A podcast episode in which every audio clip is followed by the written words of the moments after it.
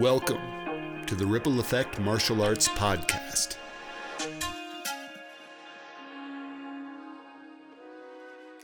All right, I'm really happy to have with us Mr. Julius Tabert. He's one of the first students of Ripple Effect Martial Arts. He's a black belt several times over, and we'll hear about that, and has many very interesting perspectives on the martial arts and raising kids to be black belts, why that's important. And welcome, Mr. Tabert. Thanks for being with us. Oh, hey, it's a pleasure. So tell us first off, when did you get your start in the martial arts and what was happening? So I was schooled in 1 year too early. I was always kind of like the smaller kid on the block. And so I grew up in Germany in a very small town, only 5,000 people. And there wasn't really any martial arts there. I always had a strong longing to do some like martial arts because I always felt like I needed to be stronger. That was then actually possible for me at age like 13. We were very poor at that time. My mom could afford to enroll me into a karate school, but the trick was it was about 12 miles away from my hometown. And my parents didn't have the means to drop me off and pick me up and things like that that are totally normal nowadays for kids. So I had to find my own way to get to the karate school, which was normally on bike. And so I rode my bike to the karate school, practiced, and then rode my bike back. And then very shortly after that, I started to hitchhike to my karate school. We were poor, our financial background was really dim. And so one big motivator for me to go to karate and practice was they actually had warm showers. I didn't have that at home.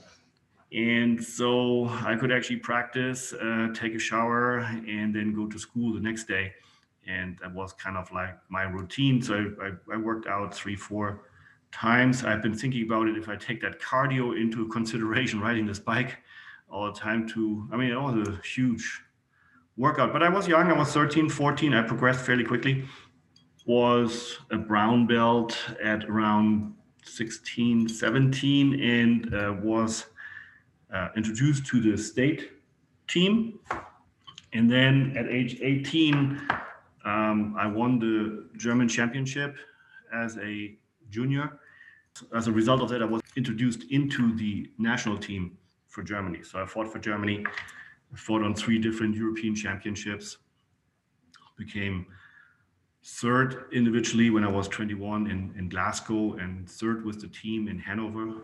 And I won the next German championship when I was 19, so it kind of was a hat trick, right? Won 2 of those in a row. I was on the national team for 6 years. So I left the team when I was 24 and then just pursued my personal career. You said you were kind of a smaller kid. I was a smaller kid when I was small, right? So I think I grew up to be kind of like a normal guy. I was not really a natural. I'm a little bit what I call motion dyslexic, which means it takes me a long time to learn a certain motion. I like to work, right? And then I had good coaches around me that motivated me enough, and there were things to strive for. So I enjoy repetition. I can do something for the same thing over and over and over again and find joy in it, which is a major part of martial arts, no matter where you go. And so for me, I like the progress. I like to learn the new thing and then implementing it. I mean, it takes a lot of time to master. And later on in life, I mean, it gives you other insights, right? And how beneficial that is for other parts of your career. So it has been very beneficial to me. If I had not had martial arts, I wouldn't be where I am today. When you talk about repetition, were you motivated by a sense of improvement, or did you get feedback that you were improving? Did you have that sense that this repetition, I'm getting better, stronger? No, yeah, I mean, it should be obvious that you get better when you repeat something very often. Back then when I started, or my first 10 years in karate, I had good coaches around me, right? And they correct you a lot, right? So you start out with some goofy move, right? And then they mold it into something much better. You have to have patience, right? And I think nowadays many people see correction as a negative thing, right? Society doesn't want to be corrected, right? You don't tell me what to do.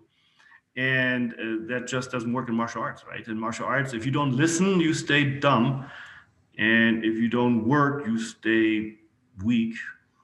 And then you lose, and then it hurts, and then there's no fun there, right? So if you don't improve, and if you don't listen, I mean, that's just a major failure in how to approach life, right? What was it like being in these major competitions? Had you ever been you came from a small town, had you ever been in front of a crowd like that? I didn't really do as many competitions. So it was always state, national, European championships, right? And then maybe some other black belt competition. But I maybe competed only 4 or 5 times a year. I mean, I didn't compete every weekend. There were some guys that competed far more than I did. The way I was trained, we were very goal-oriented, right? Say, hey, it doesn't matter if you go on all these other tournaments. If you don't win state, if you don't win country, then you will not go to European Championships. So we always focused on that, and then we had maybe a tournament prior to those competitions to kind of like to check things out. But it was very intense in terms of the practice. It was very reality-driven how tournaments were. They put me in situations that were always detrimental, and then I had to dig myself out of those situations within the practice. Right, one particular drill is you just start out with competitor having huge amounts of points already in play, right? And it's kind of like 5-0, I'm at 0, the other guy's at 5, and now you have to kind of catch up on that, right? And then they were always the judges, and they never saw my points, and they always saw the other guy's point, right? And so I was conditioned to accept whatever the judges would say, because I couldn't argue with the judges anyhow. Many people always try to argue with judges or bosses or superiors in their job, and I mean, that normally doesn't really work very well. Keep your cool, work on the problem. Problem is get the next point. It was very intense in that way, so I guess we offset going to many tournaments with more practice-oriented drills. If you transfer that to today, and your kids have been through the black belt, earned their black belts, they've been through many tournament experiences, does it still apply? Is it that way today, that mindset? Is it important? Yeah, no. I mean, Julian, for instance, is now on a travel league baseball team, and he only played 2.5 years of baseball in his life. He's now turning 13. So many of his teammates have been playing baseball ever since they're 4, right? 3, 4, doing T-ball, all that stuff. And Julian didn't have that experience in terms of baseball. So when he went to the tryouts, he wasn't really the superstar. And then the trainer said something and said, we will bring him one more time. The qualifier for him will be, is he coachable? Can he take instructions and convert that into action?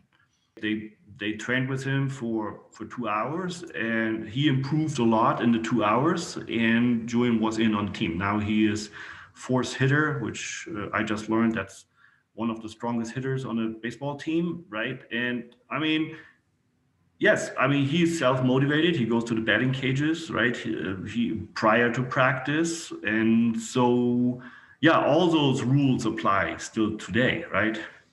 Listening, correcting, repetition, that is anywhere. That is in mass, that is in karate, that is in sales. I mean, it takes time. It takes effort. And once you put effort in, there's a good chance that there's reward too, right? Does karate serve as a bedrock for building a career? Oh, yeah. I mean, for me, it did. And I know for many of my friends that went through the same thing, my my younger brother has a very successful career in real estate. I have a successful career in real estate. I mean, I don't know too many losers that went through that childhood program or youth program that learned how to work and to listen and to apply. I mean, all those guys, generally speaking, are successful people. I have a friend that was on the national team with me. He is an international lawyer for Sea Law in Dubai today, right? It is the strongest foundation in my life from which I pull probably every day. You talked to me once about goal setting when you're at a tournament or in a match with someone sparring or you're competing in forums. And I think what you said was the goal, knowing why I'm doing this, why am I doing this, is more important than the outcome. Yeah, I mean, as soon as you have a why, right, you're better motivated. As soon as you have a why, you can direct yourself better. You can create a certain urgency, right? I mean, it's all about outcome. How do I perform? How am I happy with that performance? Could I have done better? Yes, no, maybe so. If you don't have a goal, you can't measure it against anything. How has that feedback loop been for you with your kids during 4, 5, 6 years in karate altogether? So what I know is that all of this has been very successful for me. Yeah. So now you bring it into the life of the children and you as a parent say, hey, this is good stuff. This is what you're going to do. Yeah, it doesn't necessarily mean that the feedback loop is that they say, hey, this is the greatest thing ever, Daddy. I love it. I only want to do karate. How many push-ups can I do? I want to do more and I want to do this because my children were very young. They were like 3 and 4 when they started and they don't have that intellectual capacity, right? My son and my daughter had a black belt before I even started karate. I started when I was 13, they had their black belts when they were, I think, 10 and 11. I always told them about it, that it will be beneficial for them. And I think they didn't quite grab it as well. But now, all of a sudden, right, they see these parallels and they see their successes. And they can see the results. And now, with 3, 4, 5 years later, they understand, that's why I get out of bed in the morning. This is why I do this. That's why I go to the batting cages before I even go to practice. So I'm already warmed up and stuff, right? And now I progress in that other arena faster than anybody else in there. We as parents, we can only tell them about it and tell them about the rainbows and how awesome it's going to be. But before the enjoyment got put work, right? And so you cannot shortcut the work. I remember you telling me watching a black belt test years ago, and we were both sitting on the benches watching the testers. And you said to me, do you see this discipline? And this is a 3-day test. And you go through 3 of these 3-day tests after years of training. Yeah. And you said, do you see how this prepares you for joining the military or going into a work environment that's extremely challenging where you have to have this self-discipline? That really struck me. When you took up martial arts again yourself in Colorado, yeah, what motivated you to do that? Why did you want to return? I went through a very difficult time in my life at that time. My children were very close to me and I needed to find something that we can do as a unit, as a group. And Master Macy has been a friend of mine way before he started, actually, Ripple Effect, and I knew him. And he always talked about it, starting Ripple Effect, right? And then when he did it and the circumstances in my life and the age of my children just lent itself to it to say, hey, I could do something with my children here. It can get me back into the game because I had a probably 15-year break from martial arts. And so that was the most motivating factor to do something together with my kids. What are some of your memories from back at those international championships in Europe, those competitions? Do you have any stories from back then that really stick with you?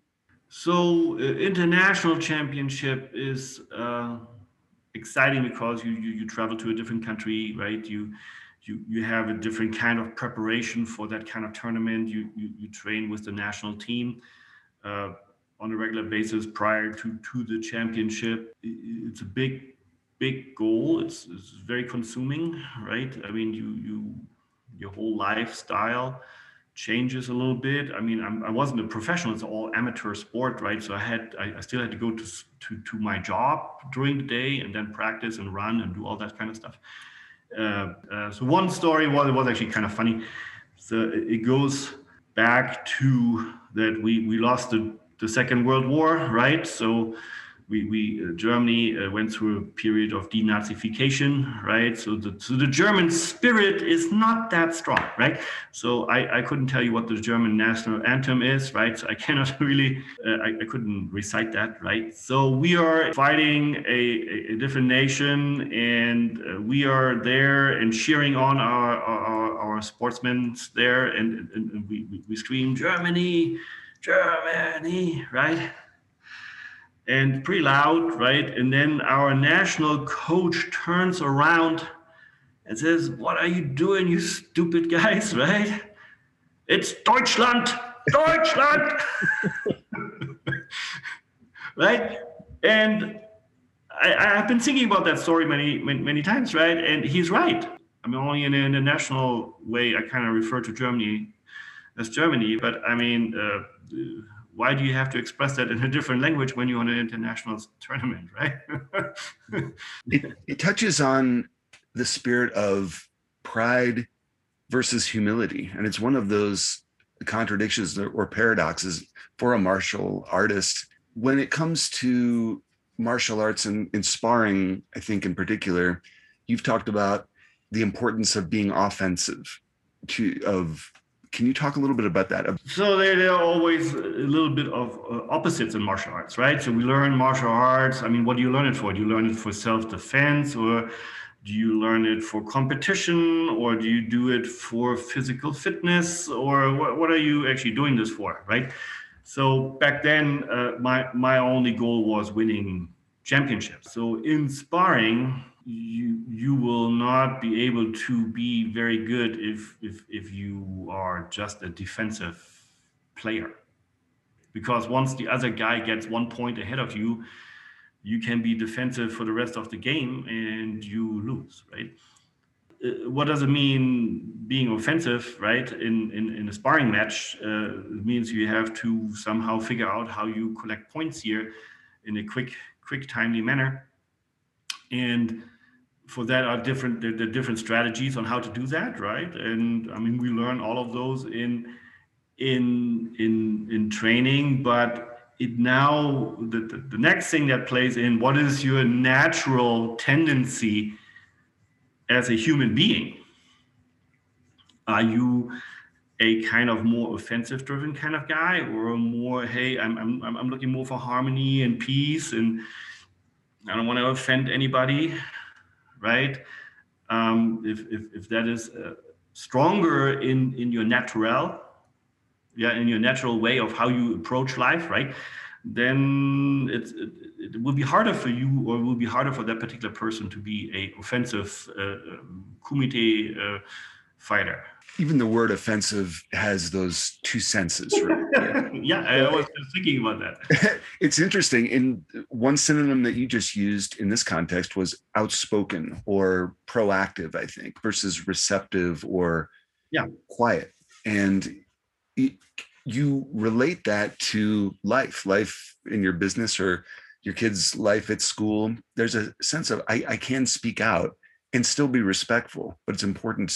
As I said before, it's all result driven, right? I mean, you can walk around being very, very cocky in life. You can offensive to other people, right? Not in a sparring way, just by being a jerk or something. A jerk. I had this other word in my mind, but I said I keep it on the other side. So. Yeah, I mean, you can do that, but the results will probably not be as good.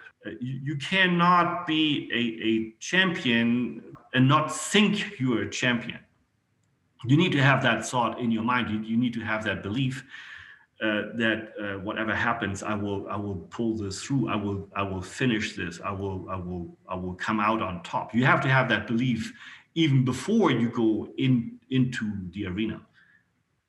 Later in life, you become a little wiser, right? And you choose your words a little bit better, and you tone it down a little bit, right? You don't have to be like that in public every single minute, right?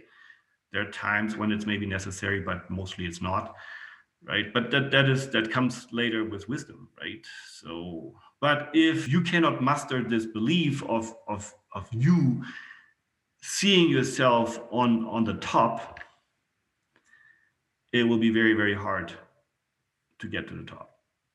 It's maybe even impossible. You think that having the goal toward black belt, that's very much the case at Ripple Effect.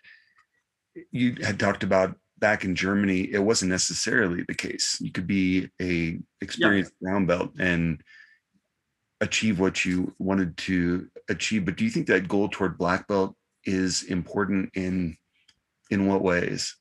For me, black belt wasn't really as important in my younger years, because half of the national junior team had no black belts. So we were half brown belts and half black belts. The junior team was from 18 till 21, right? And so it didn't really matter there as much, but I was elevated to the senior national team. And at that first training, I was the only brown belt in a group of seniors, right? So, I mean, they were all like 22, 25, 29, 30 years old. And I showed up there at age 21 with my brown belt. All of a sudden, it became very important. Yeah. I didn't want to stick out, right? Not in that way, right? And so that's when I started, dang it. Now this becomes a goal. Before it was not as important. Now it became really important, and I knocked that out fairly quickly. There was an interesting story. We went to it was kind of like a summer tour to southern France and Spain, and was on a bus, and we had tournaments with those regional people there. And so we go to this one tournament in Spain, and there was a very high-ranking black belt from the organization, and we arrive at this tournament, and he looks at me and says, "Julius, what are you doing? This is a really good team here, and we don't want to give them any psychological advantage here, right? And so here you just take my black belt, right? You line up." So 5 guys line up, right? I mean, you don't want to line up here with a brown belt, right? So I got promoted for that one day there, and that guy gave me his black belt. It was pretty cool because he was probably a 5th degree black belt and very high in the organization, right? And he said, "Yeah, we gotta fix this here right now," right? And then I have to give him his black belt back, and I got my brown belt back, right? And I drive home. And I mean, those kind of experiences drove me to say, okay, I need to get this done. The black belt is a symbol of achieving and enduring. But with black belt, there are hurdles, there are real tests. You can pass them, you can fail them. And it takes a tremendous amount of work. That's a 5-6 year engagement.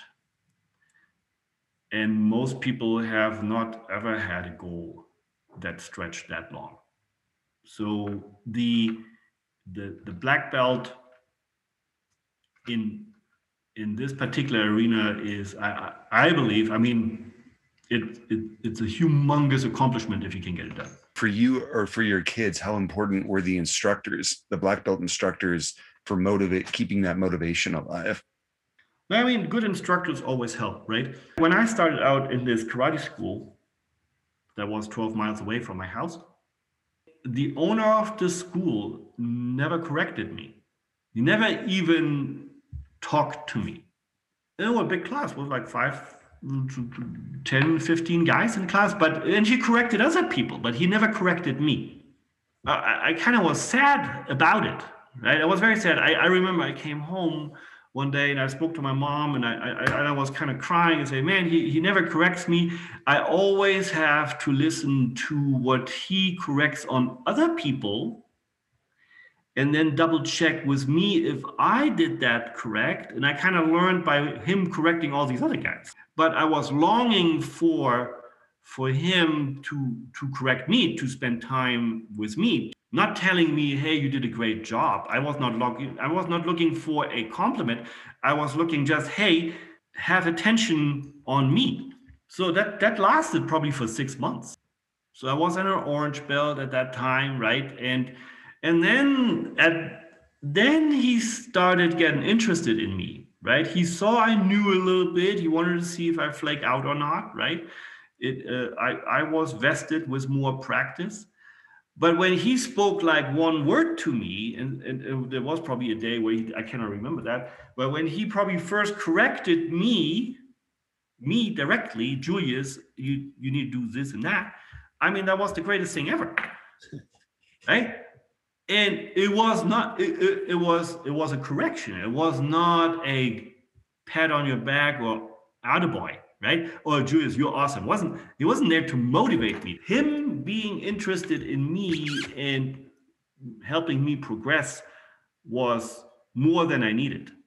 Well, I think another way to think about motivation is in terms of inspiration. And you just gave two stories. One was the senior black belt lending you his belt at a competition and how that made you feel, and then how your senior instructor made you feel when he did begin to address you directly and correct you. And at Ripple Effect, I've seen that happen many times when Master Macy would take off his belt and symbolically give it to a kid to wear during the class. Yeah, it's amazing. It's an amazing feeling.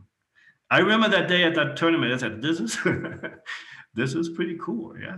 Motivation is absolutely important, and being a good example is also important. And I mean, the instructors are phenomenal at Ripple Effect. They're all excellent people. So is that an important reason for you to have, or for anybody to take up martial arts with their kids?